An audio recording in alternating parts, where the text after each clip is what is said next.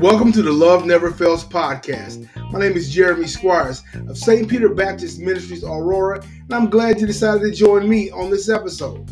In the last episode, I talked about our final evaluation, where we stand before the Lord and our works are tried to see if they were good. This, today, I'm going to touch on that a little bit more, and we're going to talk about standing before the Lord and hearing Him say, Well done. Please enjoy this episode.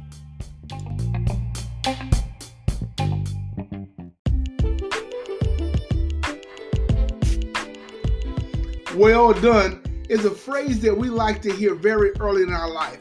When, kid, when kids are very young, when they learn how to hold their bottle and learn how to walk and do little things, we say good job. And that's a longing that we as human beings love to hear early in our life. Love to hear praise and love to hear appreciation for the things that we've done. We love to hear God or, or someone say, good job on a report or athletics or anything that we do, or even preparing a meal, we want to hear that it's approved of, that you like the work that we've done. And so, as believers in the Lord, as we walk this thing out and we go through the things we go through in life as believers, holding up the banner of the Lord, in the end of the day, we want to hear God say, Well done for the work that we've done here on the earth.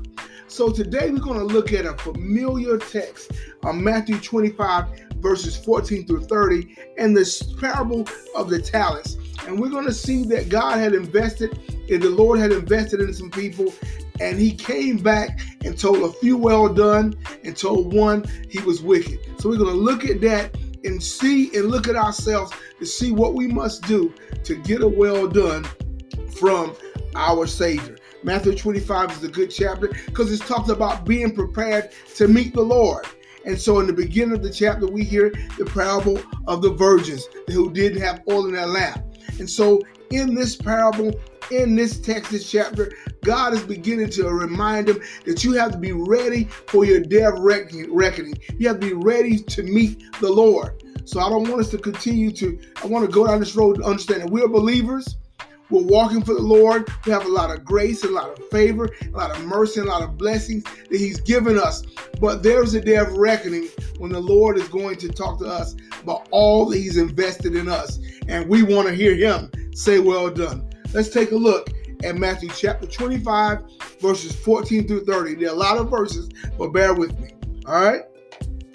He says this For the kingdom of heaven is as a man traveling into a far country, who called his own servants and delivered unto them his goods. And unto one he gave five talents, to another two, to another one, to every man according to his several ability, and straightway took his journey. Then he that received five talents went and traded with the same and made them other five talents. And likewise, he that had received two, he also gained other two. But he that had received one went and digged in the earth and hid his Lord's money. After a long time, the Lord of those servants cometh and reckon with them. And so he that had received five talents came and brought other five talents, saying, Lord, Thou deliverest unto me five talents. Behold, I have gained beside them five talents more. His Lord said unto him, Well done, thou good and faithful servant. Thou hast been faithful over few things. I will make thee ruler over many things. Enter thou into the joy of the Lord. He also that had received two talents came and said, Lord, Thou deliverest unto me two talents. Behold, I have gained two other talents beside them. His Lord said unto him, Well done, good and faithful servant. Thou hast been faithful over a few things. I will make you ruler over many things. Enter into the joy of the Lord.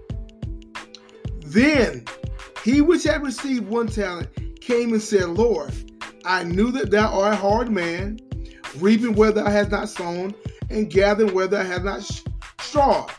And I was afraid and went and hid thy talent in the earth. Lo, there thou hast that is thine. His Lord said unto him, thou wicked and slothful servant. Thou knewest that I reap where I had sowed not, and gather where I had not strawed. Thou oughtest therefore have to put my money to the exchangers, and then at my coming I should have received on my own usury. Take for the talent from him and give it unto them that had ten talents. For unto everyone that hath shall be given, and he shall have abundance. But from him that hath not shall be taken away, even in which he hath. And he cast the unprofitable servant into outer darkness. There shall be weeping and gnashing of teeth. Wow, there's a lot in those scriptures. But the one thing we want to understand is that um, God will not require more of us than we can produce. He's not unjust. So he gave those ones five talents, and then person produced five. He gave the other man two, he produced two. And so he gave the man one talent, and all he was asking for him is to bring a production of what he had given to him. So God is not unjust. So when you look at it, don't say, well, God is, you know, he's not fair. He he hid it, he saved the money.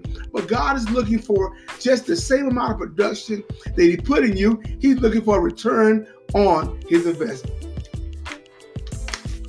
So as we stand before the Lord in our days, at the end of our days, the question is, what did we do with the grace God shown us, with the salvation, with the mercy, with the love? God has invested a lot in us, and we should have produced something after all the years of mercy and grace and kindness and blessings and favor that He invested in us.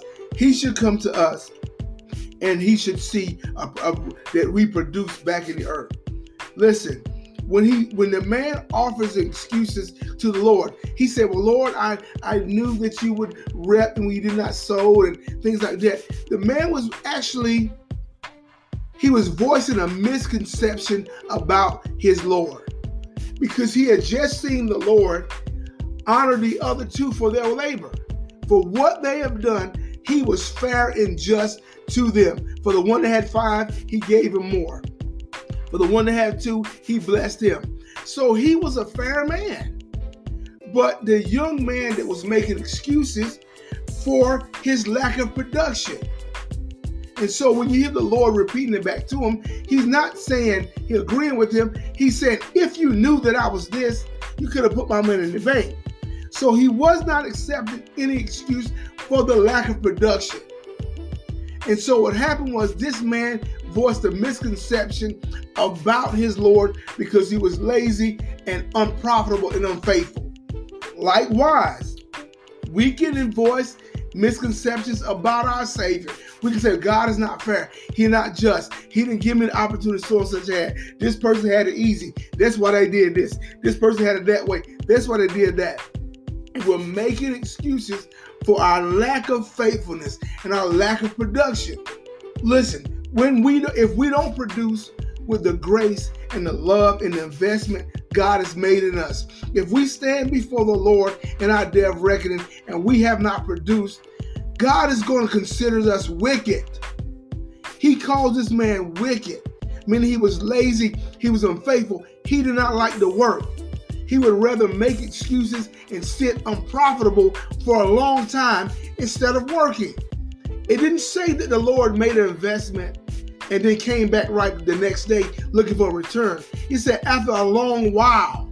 So there was no excuse for his lack of production. He chose not to work.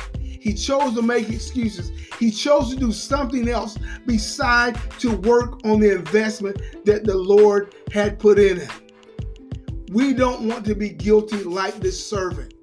That God has given us enough time. He's given us the Holy Ghost. He's given us mercy. He's given us grace. He's given us everything we need to produce something in the earth.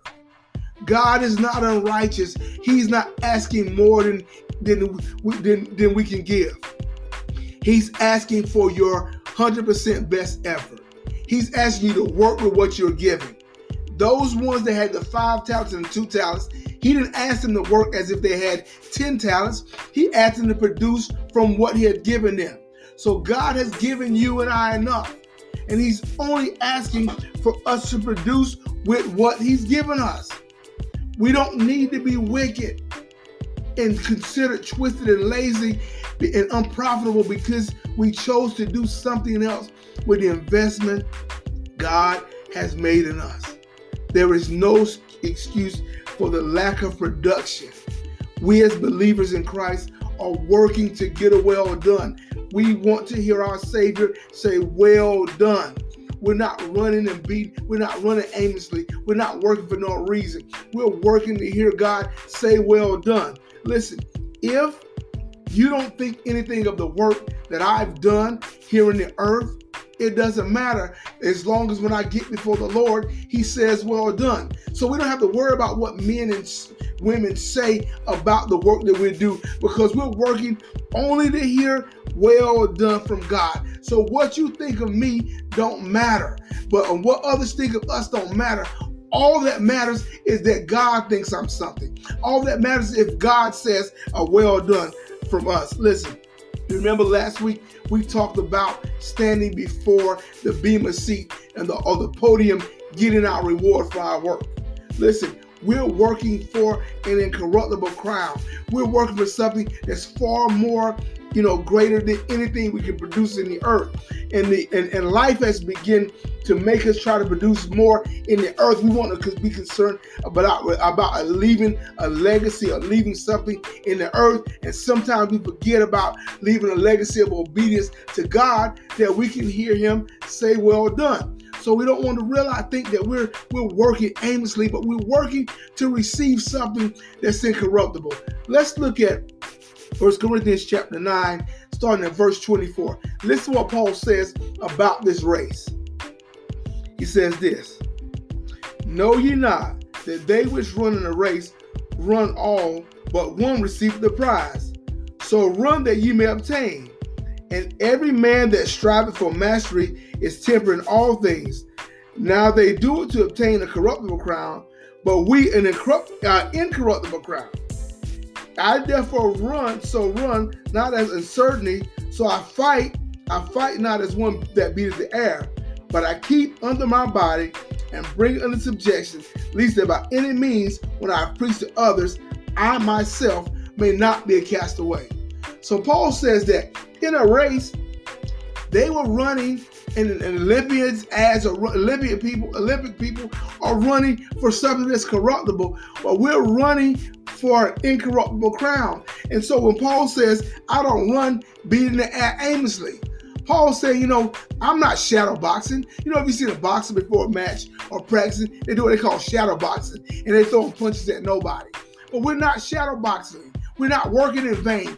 We're working for a crown, an incorruptible crown, where we'll stand before the Lord and hear Him say, Well done. Listen, I'm encouraging you today that whatever investment God has made in you, you know all the grace. You can counter back and listen to all the testimonies, all the things that God has done in your life. Don't let get to the end of your days and hear God say, Depart from me.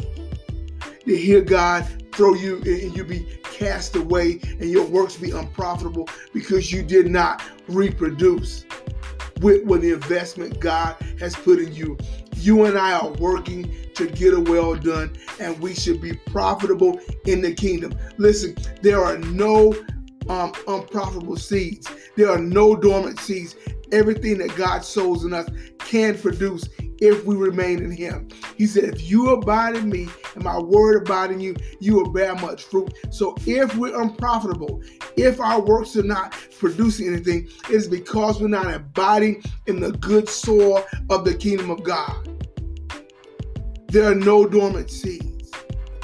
Every seed, every investment that God invests in, everything produces because He gives you everything, all you need for life and godliness. All you need for production is found in Jesus Christ. So I encourage you today, believers, to evaluate yourself, to look back at your works, as I look back at my works, to look at my heart before the Lord and say, Lord, I want to be productive for you, Lord. I want to my works would, would be pleasing in your sight. Lord, I want to hear you say, Well done, my good and faithful servant. And the one thing about this story, you know, you want to know that, you know, these these were people that for believers. This story is not about this man being a sinner. This was a man that was in the kingdom, but he was unprofitable. So you don't want to be in the kingdom of God unprofitable. So you and I want to evaluate ourselves to make sure that what we're doing is productive, that you and I can hear those words that will be the last thing that we hear that brings joy to our soul. Well done, my good and faithful servant. Listen, I thank you for joining me on the Love Never Fails podcast. I hope something I said today has encouraged your heart, have encouraged your soul to go forth and be the men and women of God that you've called to be. God bless you. Thank you for your time.